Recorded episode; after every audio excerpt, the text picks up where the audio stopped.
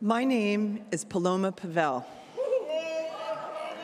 and I'm co founder with Carl Anthony of Breakthrough Communities. Our organization is committed to building multiracial leadership and growing a healthy, just, and sustainable world.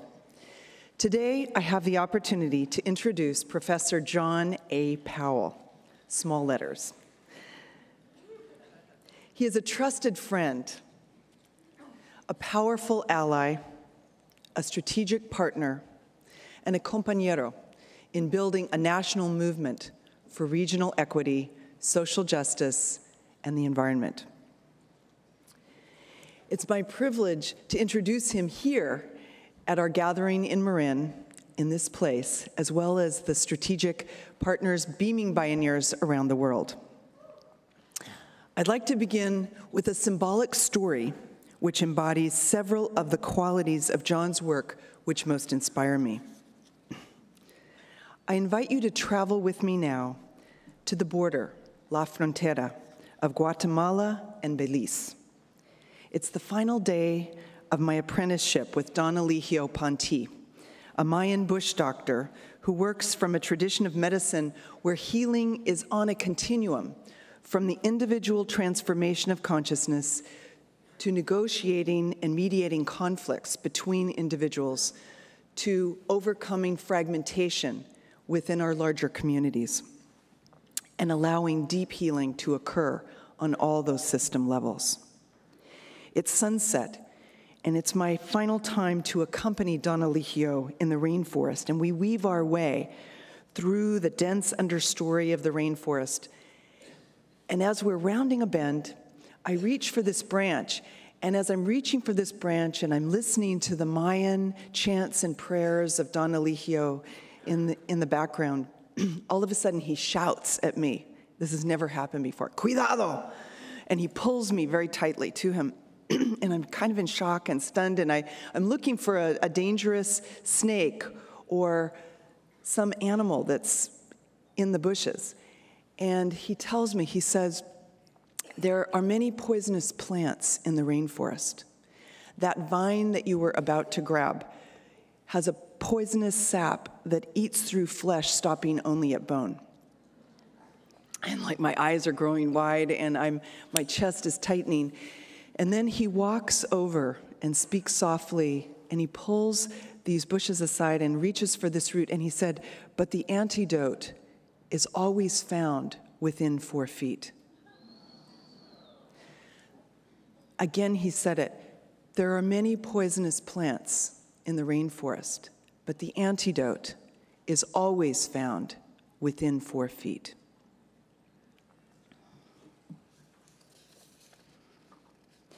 Don Elijio has passed from this life, but today we have the opportunity to learn directly from Professor John Powell, a remarkable civil rights attorney and an urban spiritual leader who exemplifies three qualities also found in this Mayan bush doctor. First, a powerful spiritual presence. Second, a keen diagnostic intelligence this is someone who understands the poison that's challenging our lives, our cities, our communities. Third, practical healing knowledge for what ails us. John understands antidotes. John was born in Detroit, and he was, at the age of 16, offered a scholarship to Harvard, and he turned it down when he discovered that they didn't accept women and he went to Stanford instead.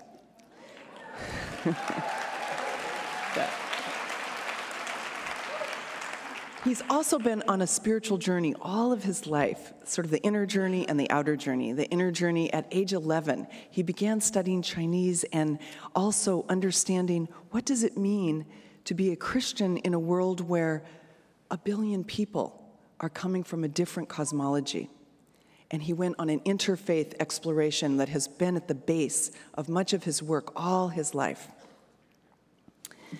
As a civil rights attorney, he has woven many bodies of knowledge together, from urban planning to community development to studying brain science and how that affects our transformative agenda for race.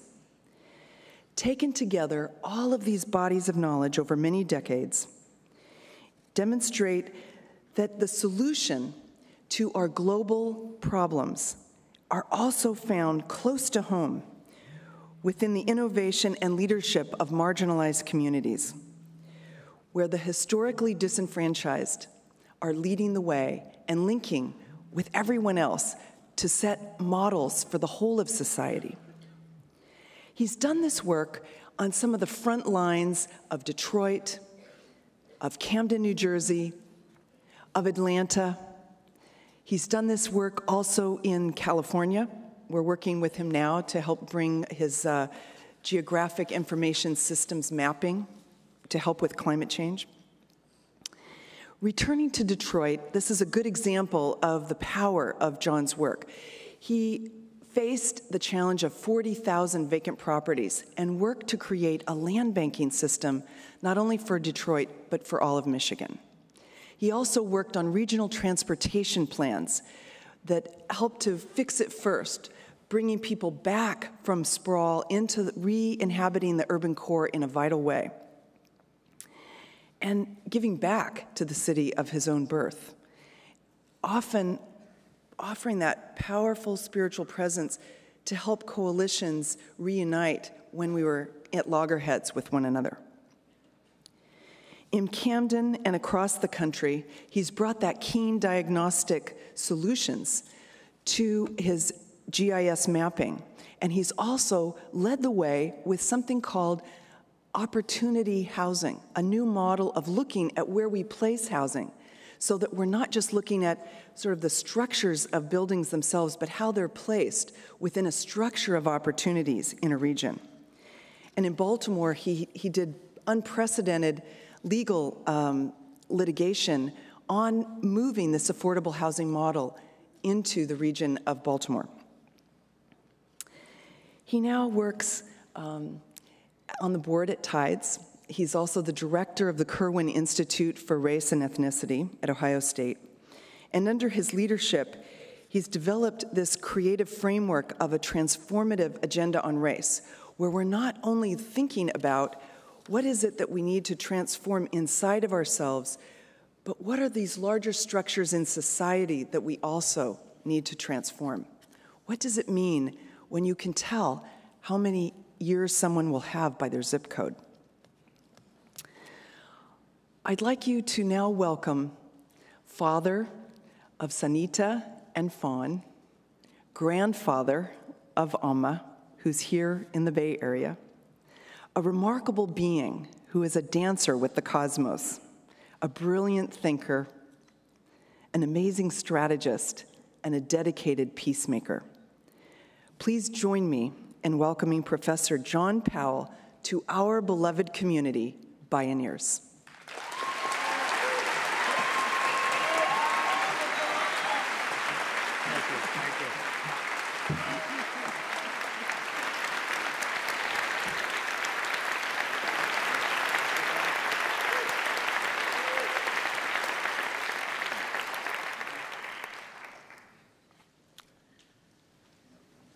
Good morning. So I'm a student of jazz. Uh, you probably wonder why I'm telling you that this morning. Uh, I prepared a PowerPoint, which I will show you part of, but not the whole thing, because I've heard incredible presentations from yesterday, from this morning, from Nina, from Linda, from Ken, from, that actually touches on many of the things that are in my PowerPoint. So rather than go over that in great detail, I'm going to play some jazz. and hopefully, you will play with me. Uh, so, first of all, uh, the technician just told me we need five minutes to fix the whatever. Uh, so he's playing jazz too. Um, so first of all, I'd like to thank you because the work you're doing and the work Nina and Ken are doing is critical for the world. And my message is how do we deepen that work? How do we broaden it? How do we think about the interconnection? Now, you've heard about interconnections yesterday, you heard about interconnections today. You can hear about interconnections in a little bit. But I'm going to introduce for some of you a slightly different concept. Not just interconnections, but intra connection. So, what's the difference between interconnections and intra connections? Well, one way of thinking about it is that interconnections is connecting people, things to each other, systems approach. Some of the teachings now that's coming out of places like quantum physics says that it's not just things that are connected, that in fact there are no things. What we call things are actually processes. And when processes interact, interact with other processes, it changes the process itself. So, one way of saying it is if you enter into a long term relationship, a marriage, it's not just a relationship between you and another person. That person, that relationship changes you and the other person. You become something transformed, someone transformed. It's constitutive, it's not just contractual. So, our relationships then, and I think they have the PowerPoint now, our relationships then are not just interconnected, they're intra-connected because what we bring to them is our whole being. And our whole being becomes exposed, becomes changed, becomes transformed. So that's the theme to introduce the idea of intra-connectedness and to think about that in terms of everything people, plants, animals, matter, everything. So that's the message that we are connected to everything, interconnected and intraconnected. And then taking that message and thinking about what would that mean if we, we, if we were to organize our society so we really believe that, as if we really believe that, how will we construct our space? How will we construct our schools, our neighborhoods, our systems? So it's not enough just to have it as an attitude. It has to be reflected in everything that we do and say. There's a jazz musician who died a few years ago named Don Cherry.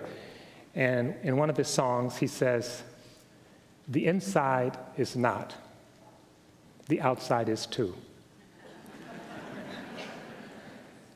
so I want you to dance with me as we sort of think about what are the implications of being deeply inter and intra-connected.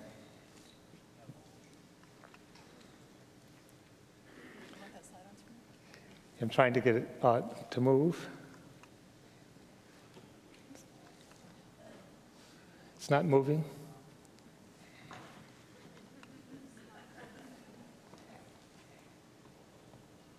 There it is. I did it the old fashioned way.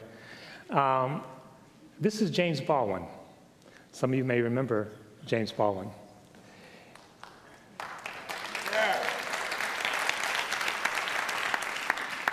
James Baldwin was one of the most powerful thinkers, writers in African American, African American gay uh, and he wrote this in the 1940s. He says, We are all androgynous, not only because we are all born of a woman impregnated by the seed of a man, but because each of us, helplessly and forever, contains the other male and female, female and male, white and black, black and white. We are a part of each other Many of my countrymen appear to find this fact exceedingly inconvenient and even unfair. And so very often do I, but none of us can do anything about it. So this morning, I'm talking to Spencer, who's one of the technicians here behind the scenes, so you may not see Spencer. Spencer life is organized around something called whiteness, so he thinks of himself as white. Uh, And I say that because we organize ourselves around different identities, and sometimes they shift. So Spencer's organized around whiteness. And he's telling me a story about his family and how he finds out his family is not only white, but also black. But it's also awkward in this society, in this space, to recognize that we are of the same family. And yesterday, someone talked about being our brother's keeper. Racism and segregation not only denies the fact that we are brothers and sisters' keeper, it denies the fact that we are brothers and sisters' brother and sister. it's an expression of disconnectedness. It's an expression that denies the interrelationship between the human family. And it's this denial that challenges us today. And I think it challenges us not just in terms of social justice, it challenges us in every facet of our life. Whether we talk about the environment, whether we talk about spirituality, whether we talk about social justice. If we deny our interconnectedness, then all of our other efforts will fail.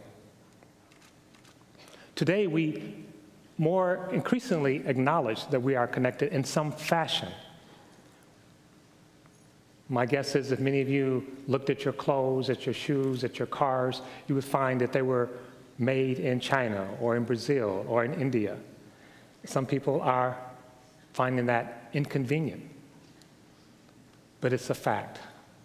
We are connected. When we talk about globalization, it's talking about connections largely at a trade and business level. When we talk about climate change, we're talking about the interconnectedness of the climate. And yet, when we get to people, sometimes we have a hard time acknowledging this connection. Jeffrey Sachs recently wrote something, and you may know Jeffrey Sachs' work. He's an economist. He's not considered a radical. He doesn't talk about race very much. But he wrote a piece recently where he says the United States is in decline in part because it's failing to deal with its social diversity.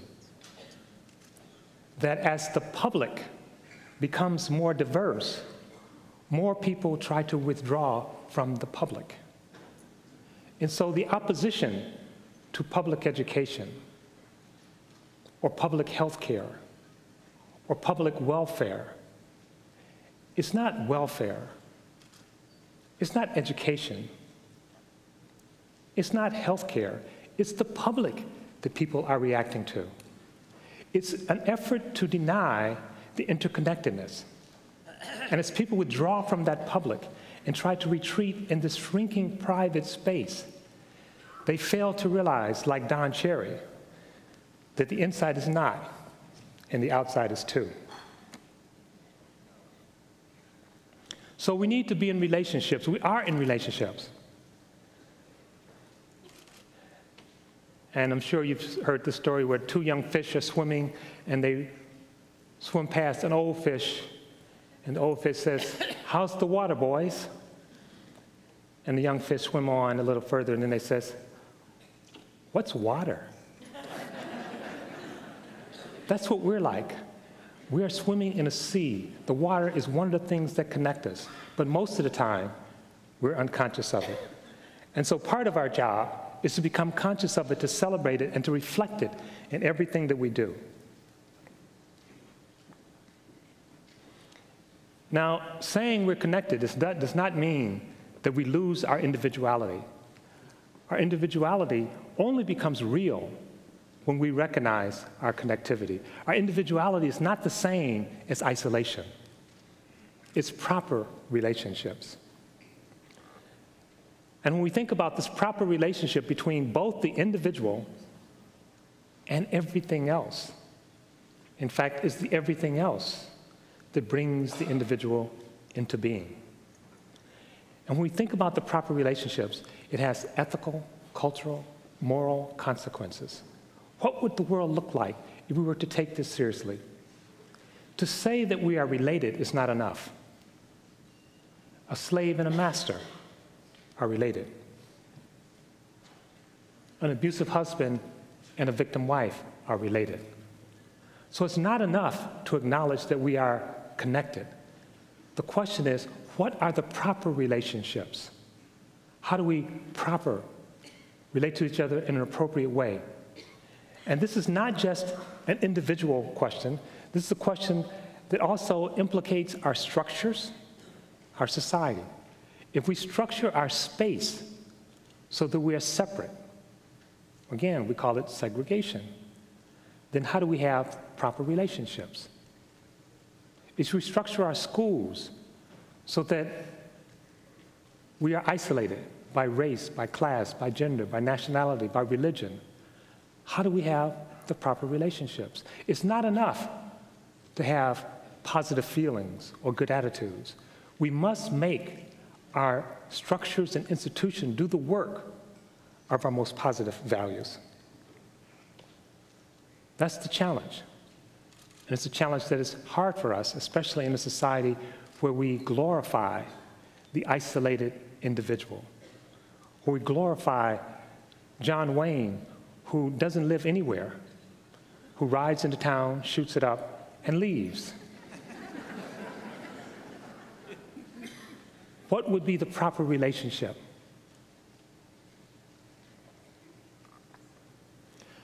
Some of us may think, well, at least, at least in my unconscious, I'm an individual. It's my unconscious. And even that turns out to be not true. Even our unconscious is social and related. And I'm going to show you a couple of slides that plays with this. So if you're from the West, you're likely to see line A and line B being of different lengths. If you're from Africa or the East, you're likely to see line A and line B of the same length. Now, in fact, line A and line B are of the same length, but that's not the point. The point is, is that the way we see the world is affected by our cultural upbringing. If you're from the West, you're likely to see some people sitting around in a room. If you're from Tanzania, where I spent some time and my daughter was born, what you're likely to see when you look at this picture is people sitting under a tree and a woman with something on top of her head.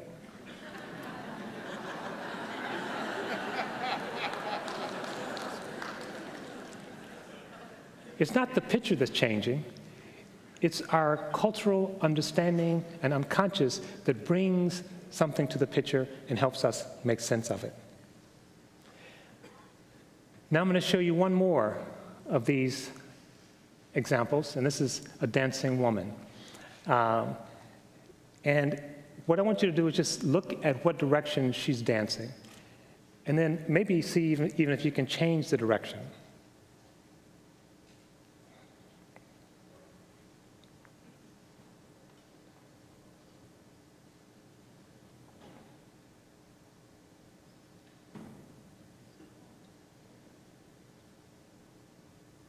Let me just see a show of hands. How many of you have gotten her to change direction so far? Okay, a good third of you. I'll give the other two thirds at least another 30 seconds.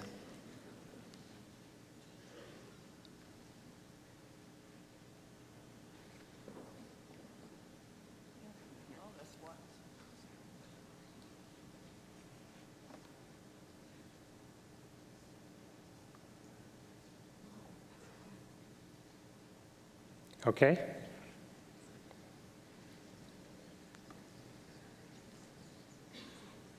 She didn't change directions. She did? She did not. You changed directions. You changed how you were seeing her. And this is going on all the time. And how we see things, how we process things, is not just an individual phenomena, it's a cultural phenomena. And so, as we think about right relationships, as we think about interacting, we have to think about the work that our cultures, that our structures, that our language, that our physical space Carl Anthony is here, he's an architect. He can tell you the way we structure space carries values. There's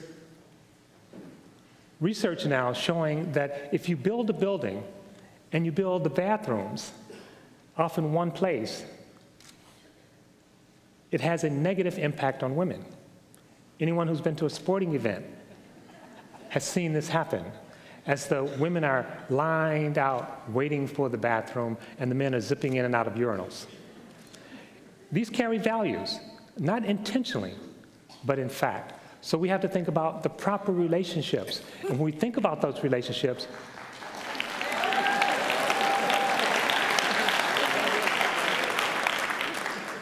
it doesn't mean we get into some heavy guilt thing uh, or some personal angst. It means we are individually and collectively responsible and responsive to all of these structures. How do we make them work to reflect the best of us? Everything is linked. We're both consumers of food and we're food. So I'll tell you this little story. There's a guy who's deeply religious, and he comes home, and as he's about to go into his house, he notices a bear uh, near his house, and he starts running. And the bear notices the man, and the bear is chasing the man. And the man is running and running, and the bear is running and running. The man finally is totally exhausted, and he realizes he's not going to outrun the bear. So he kneels down and he prays, and he says, God, I ask you to do your will and possibly deliver me from this bear. And then he looks next to him, and the bear is kneeling down. and the bear says, God, I'd like to thank you for this food prepared.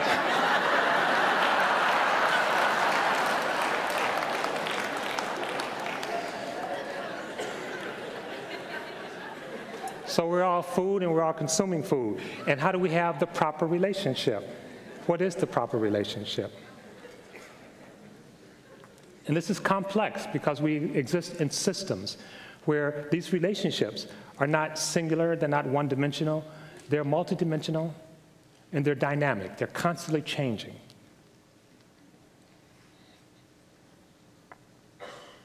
And we understand this when we think about the climate, when we think about the environment, but sometimes we fail to appreciate this when we think about people. And Ruth Benedict, who is considered the mother of anthropology, she talks about high and low synergistic systems. And she says a high synergistic system is a system that's structured to support community and individuality and health and to be sustainable. And she identified the United States as a low synergistic system. So our, our job is to turn it into a high synergistic system that not only protects the bear, and the rainforest, but people. In fact, we cannot protect the bear in the rainforest if we don't protect people.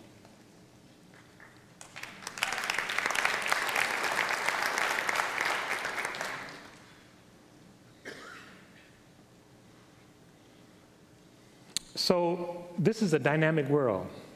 This is a world where we dance. And uh, a friend of mine's written a paper, and the paper says, Matter matters. And what she's suggesting, and this is what's coming out of the new science, is that matter is not inert. So it's not only sentinel beings that we have to be concerned about, we have to be concerned about our relationship to things. And as you remember, I suggested things are not things, things are actually processes. They're constantly changing, they're constantly interacting with us. So when you take all of this and then apply it to what we call social justice, What's the proper relationship between people in the United States and the rest of the world? What's the proper relationship to people in the South and people in the North? What's the proper relationship between me and my neighbor? And what we call the other, as Toni Morrison said, is already inside of us.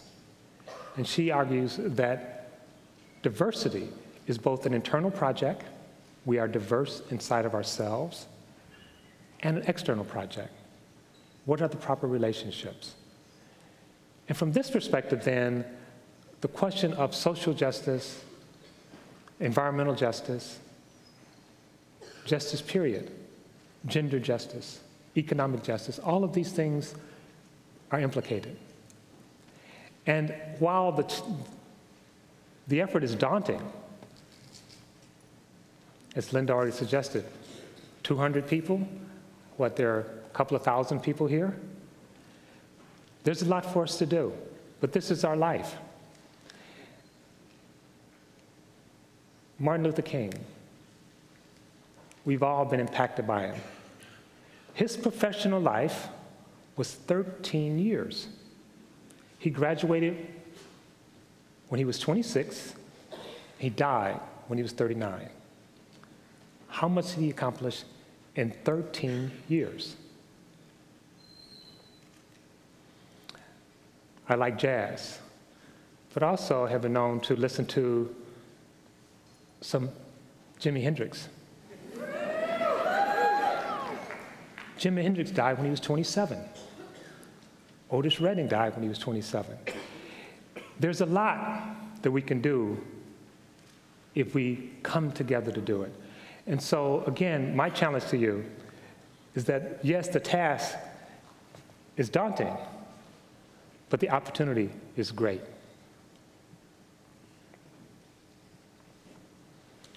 We have to think about changing ourselves, changing our communities, and changing the arrangement of our institutions and structures. The way we relate to each other matters. And again, what I want to suggest to you, not just in terms of race as a special pleader, because race is really an expression of a much larger system. In fact, the early expression of racism, because race as we know it had not been invented, was actually religion. The first enslavement of people from Africa, the arrangement was because the church was the most powerful institution at the time, the Catholic Church, you could enslave people if they were not Christians. Nothing about race, nothing about color. And so they enslaved Africans because they were not Christians. And the Africans working next to their European brothers and sisters who were also working hard but not enslaved, they got to leave after a while. They said, How come you get to leave?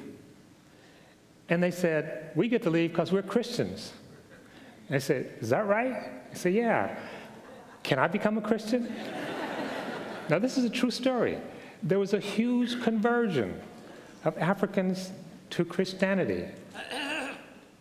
And the slaveholder said, This is not working out so well. we need another system.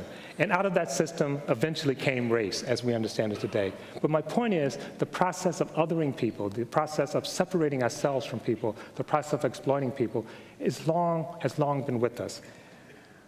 But let me end by just saying this so people don't misunderstand me.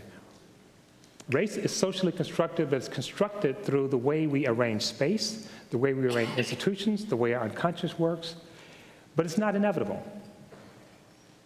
We have, we're wired to see others, and we're wired to connect. We're wired to differentiate, and we're wired to connect with each other. Which of those become most salient and most dominant depends on us.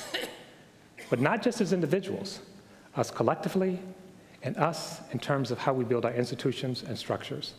And that is the challenge we face today. Thank you.